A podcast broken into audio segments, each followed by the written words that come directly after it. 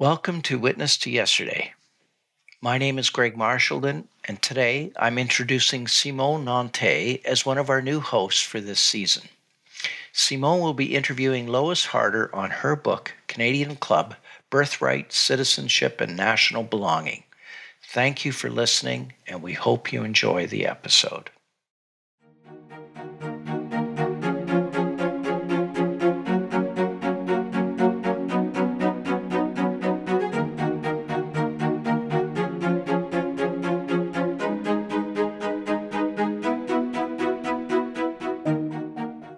Welcome to this installment of Witness to Yesterday, the podcast of the Champlain Society.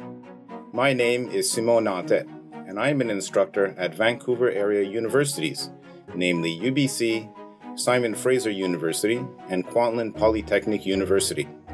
For my inaugural podcast interview, I have invited Lois Harder, author of the book Canadian Club Birthright, Citizenship, and National Belonging, published by the University of Toronto Press.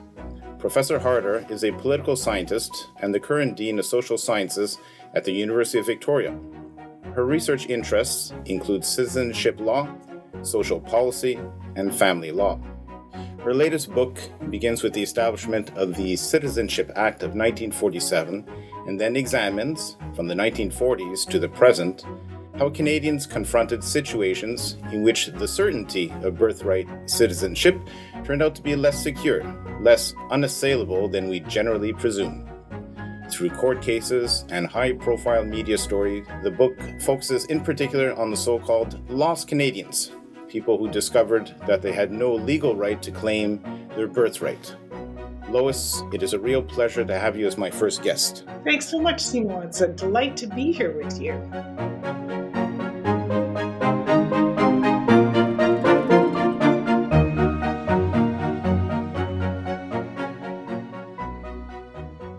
As someone who has conducted research on citizenship and nationality issues, I found that people were not always familiar with what citizenship entails. I wonder if you could start by giving us an explanation of what that term citizenship means. And since you detail a number of widely reported cases in your book, maybe you could please explain to us why citizenship matters to our everyday lives. So citizenship is a is a quite a complicated term with many meanings. Um, so when I when I tell people that I do work on citizenship, they often think that I do work on immigration or migration, rather than thinking about people inside Canada who were born in Canada or who were born to citizen parents. So they're kind of the formal rules of citizenship. So what is your status? Are you are you a citizen? Are you a permanent resident? Are you a refugee? Um, so those are the formal rules of citizenship and and then you know the immigration context how do you become a citizen? That's often what, what people are thinking about. Do you take a test? How long do you stay in a country before you can become a citizen? Uh, and then because i also have done a fair amount of research on social policy we also talk about citizenship in light of uh, for example social citizenship or the welfare state. So what kinds of entitlements and responsibilities do we have as citizens or that we can we can claim on the basis of our citizenship? So our access to to health care to pensions to child care dental care all of those things are are also understood as a, a kind of internal mode of thinking about citizenship. But in this in this book i got very interested in the formal rules of citizenship which are uh, generally taken for granted, right? We don't really have to talk very much about them because it's just straightforward. You either you either have citizenship or you don't. Um, and then it turns out that in fact it is not straightforward at all. It's it's really really complicated. Um, so that that conundrum or paradox or um, weirdness, uh, the the act of making um, assumed things strange, was what what drew me to to this study your title includes birthright citizenship.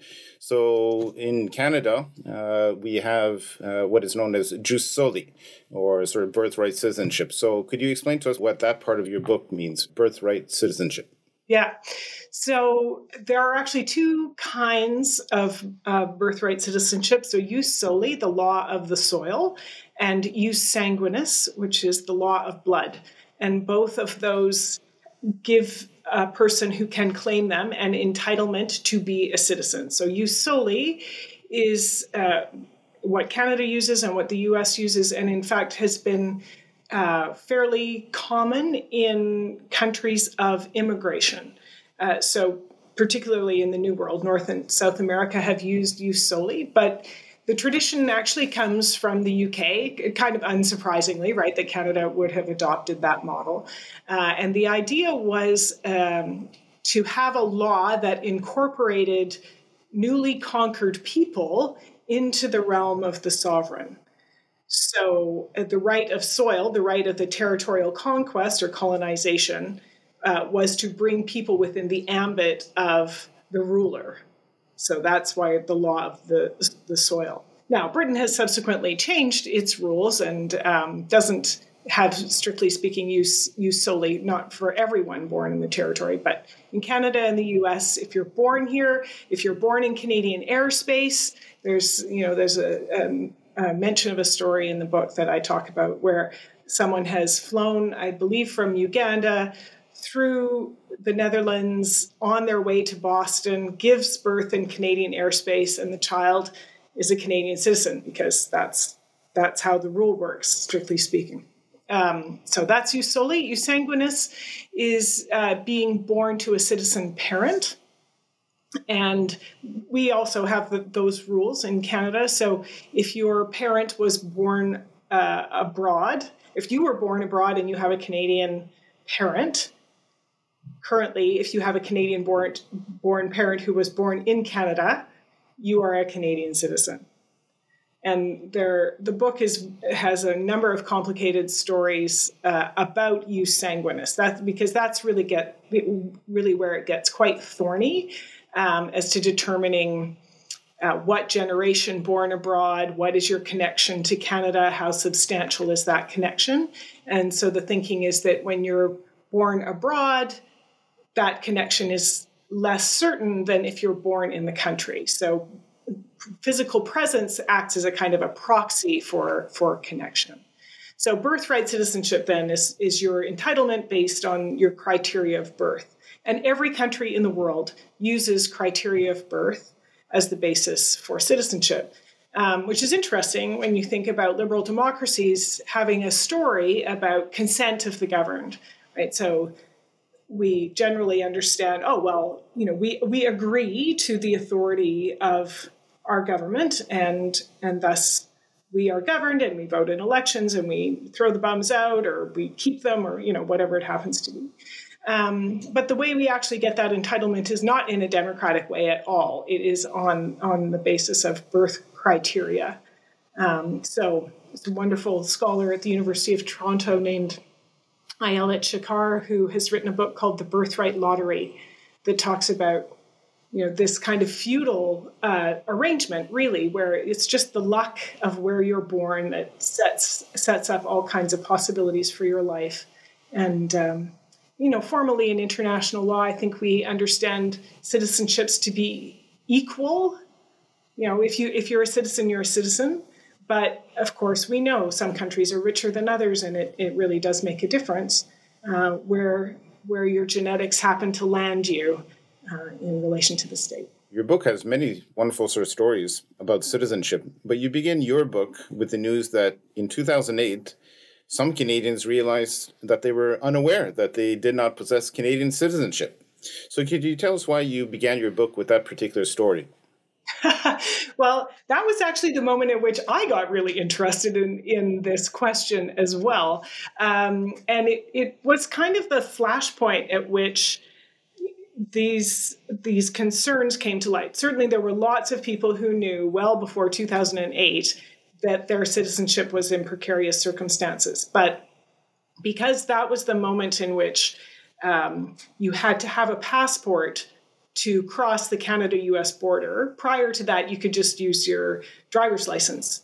Um, and so, with the uh, Western Hemispheric Travel Initiative, which was a program that arose out of out of the 9 11 experience and tightening up the border, it meant that everybody had to have a passport. So people uh, went to acquire their passports and then and then discovered that their citizenship was in question or maybe they didn't have citizenship. Yeah so i heard that story on the news and i got super intrigued. But you know in terms of the question well why that story there are so many interesting stories on the news. So um, my my research uh, prior to then had really been around feminist organizing in alberta of all places.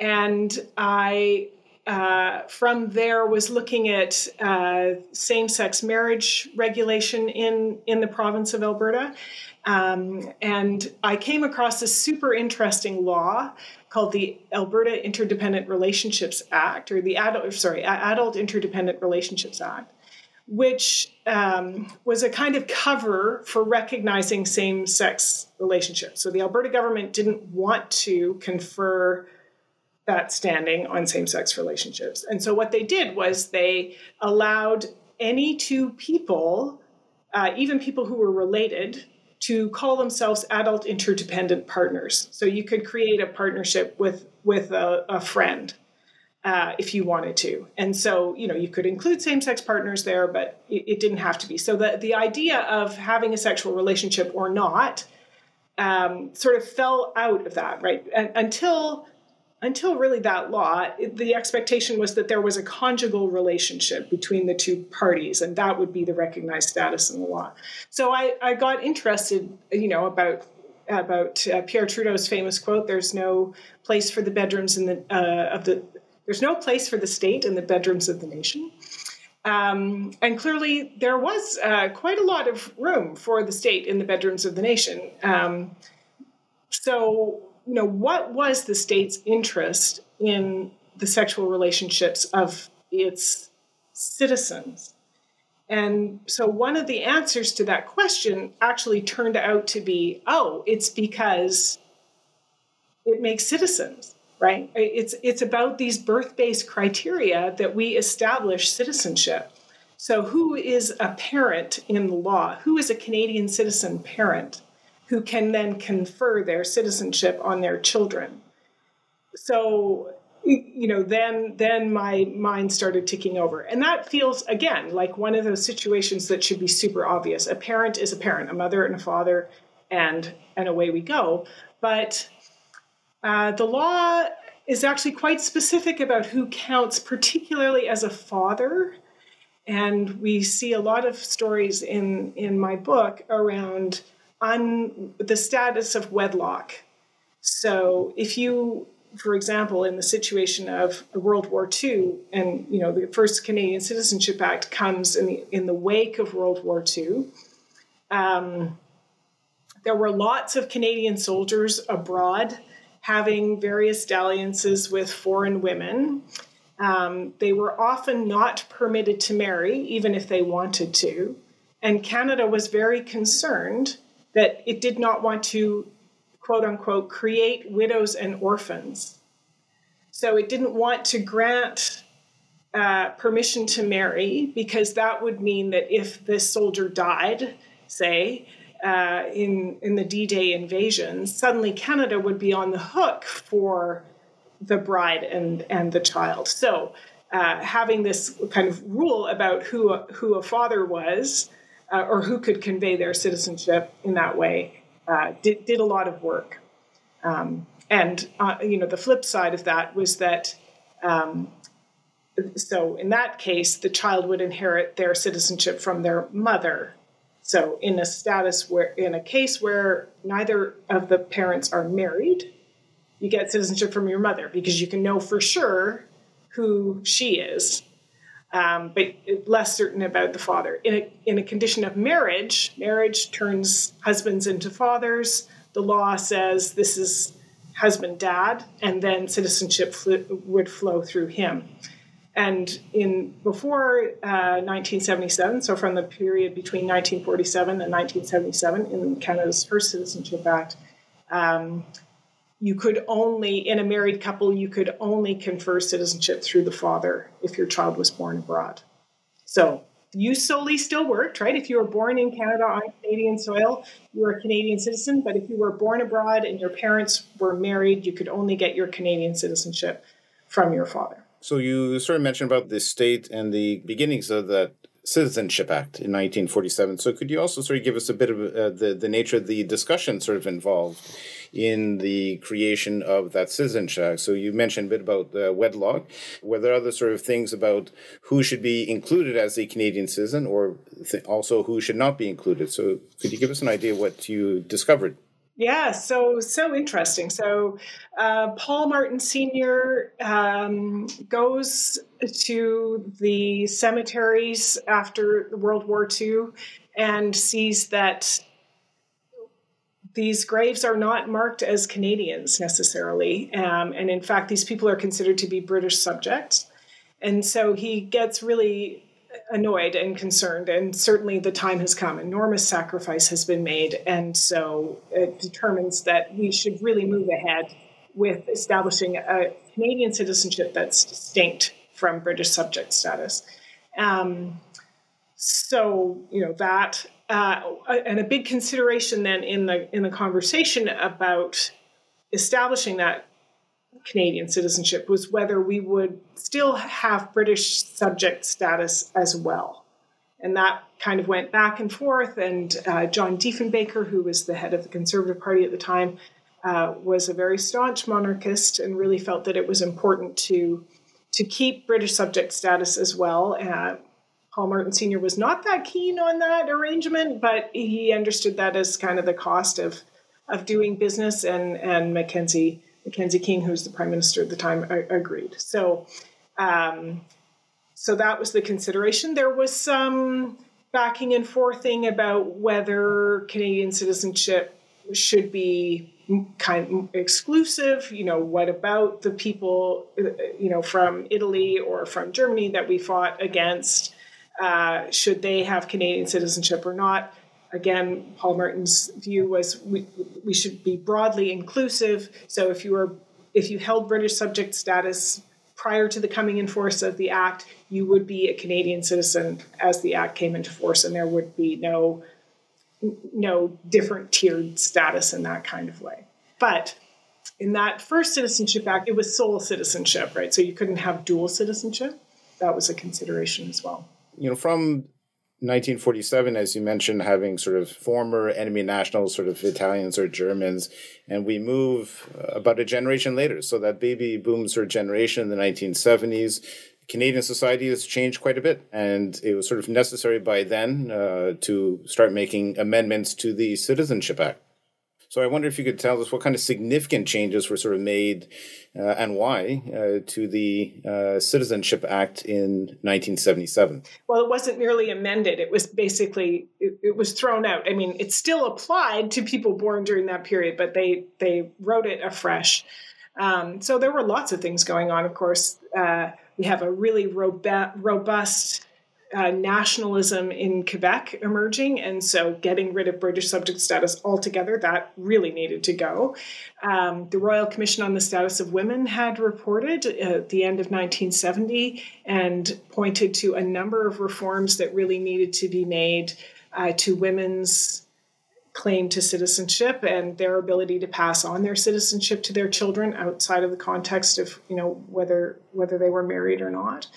Um, so that mattered. Dual citizenship uh, also was under consideration. It was pretty hotly contested, actually. There was a lot of backing and forthing in that debate.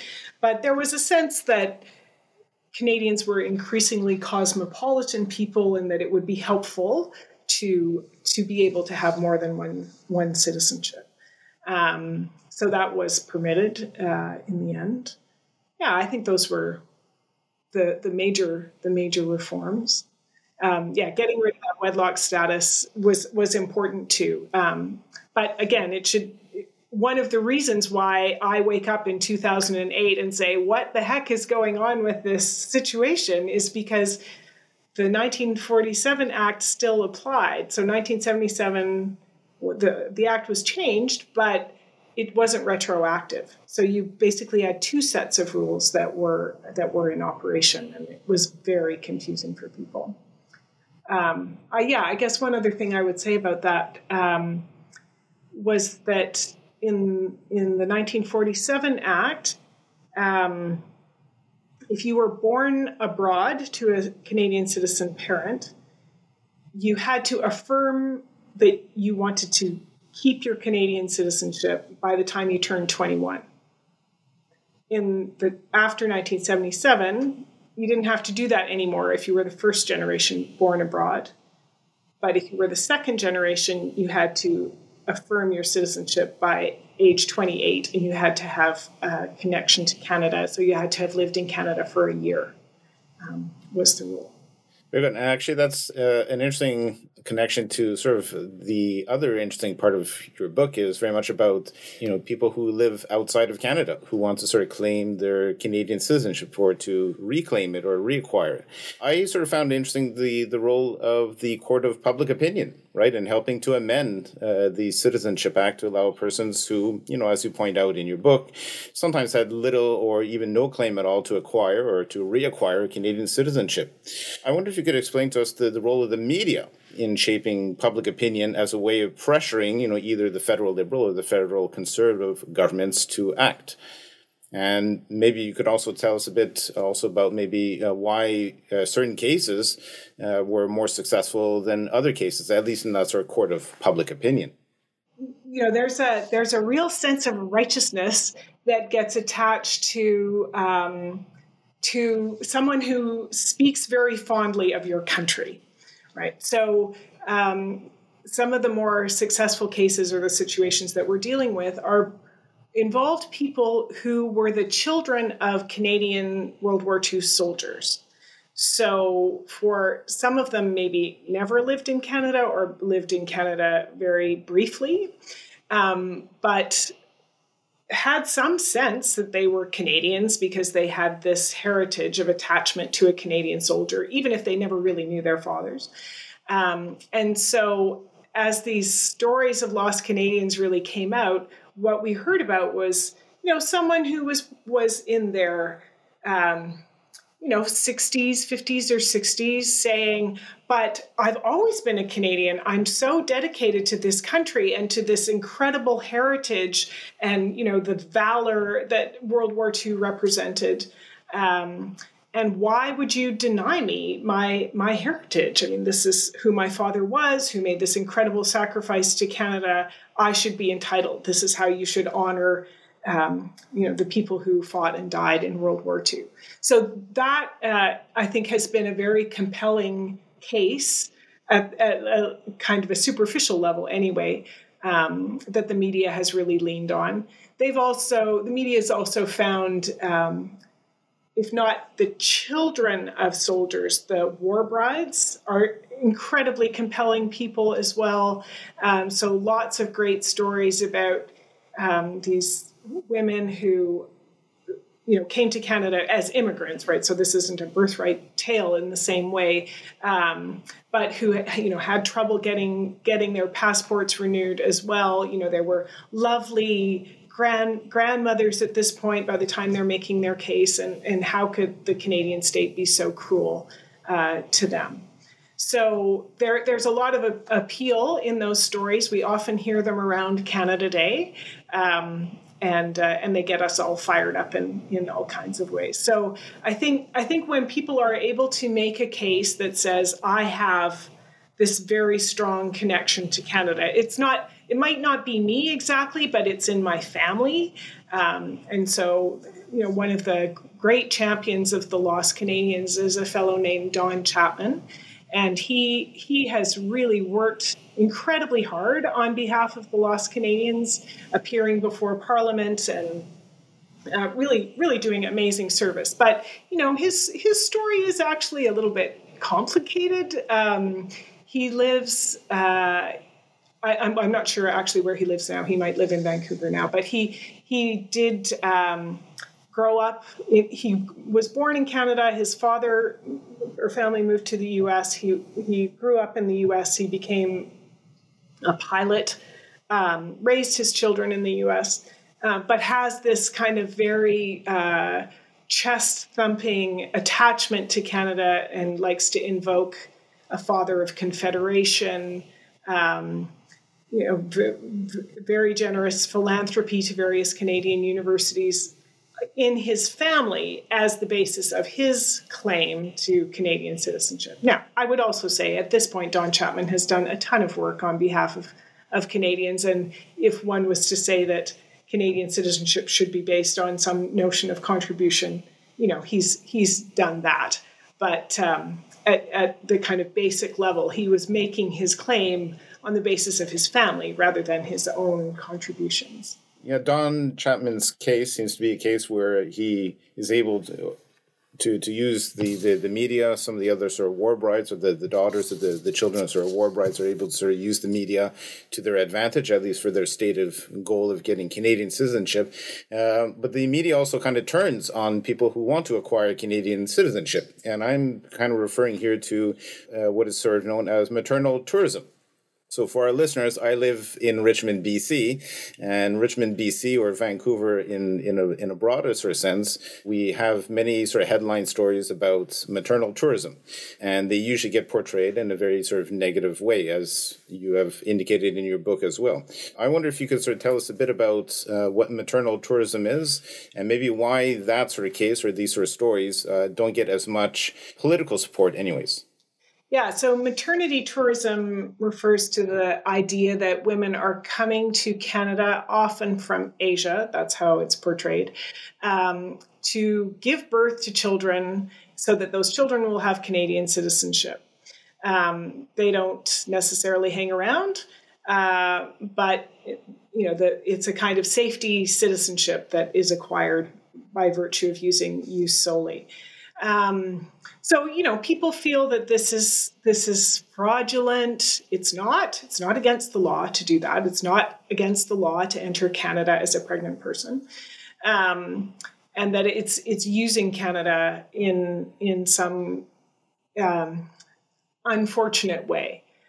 So, I you know I I certainly understand the importance of connection. And I make a broader argument in the book about abandoning birth altogether as the basis for citizenship and thinking about how we create how we would create a political community based on our shared uh, need to govern ourselves. And connection is certainly uh, connection and residence are, are, part of that. But that's not where we live now right? Right now we live in a situation of, of jus soli and jus sanguinis so I think often maternity tourism it does happen so I, I, don't want to deny that but but we don't actually have a very good handle on how many people use that as a method of establishing citizenship for their children. It but it's pretty small and it feels more like a dog whistle um, than a, a real problem for canada. So i think what it's doing is actually some political work that fires people up in ways that you know are a little bit uh, dodgy, poten- potentially quite racist, actually. Um, and when you really look at what it would what it would mean, I mean, these children would have to come back to Canada, uh, establish themselves uh, do well enough to be able to sponsor their parents to get Canadian citizenship. That's a super long game. It would be much more efficient for people to, uh, you know, establish themselves in Canada in, in the regular uh, operation of things. But you know, people feel like, oh well, this is a way for them to jump the queue and it's it's actually very very complicated to become a Canadian citizen, um, and even even in that situation, it's it's not going to be straightforward. Lois, I want to thank you so much for joining us today.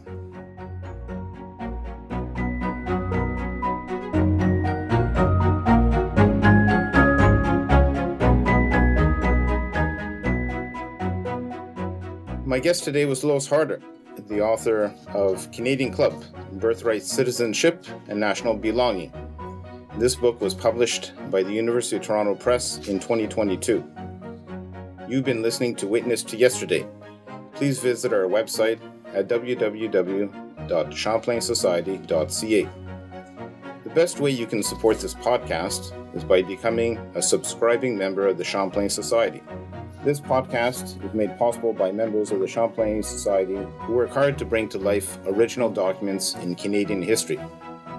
We want to thank the L.R. Wilson Institute of History at McMaster University, as well as a consortium of Canadian scholarly book publishers that includes the University of Toronto Press, UBC Press, McGill Queen's University Press, the University of Regina Press, and the University of Ottawa Press. My name is Simon Nantais. This interview was recorded on February 14th, 2023. It was produced by Jessica Schmidt and supported by the University of Toronto Press Journal team, who also support the Champlain Society.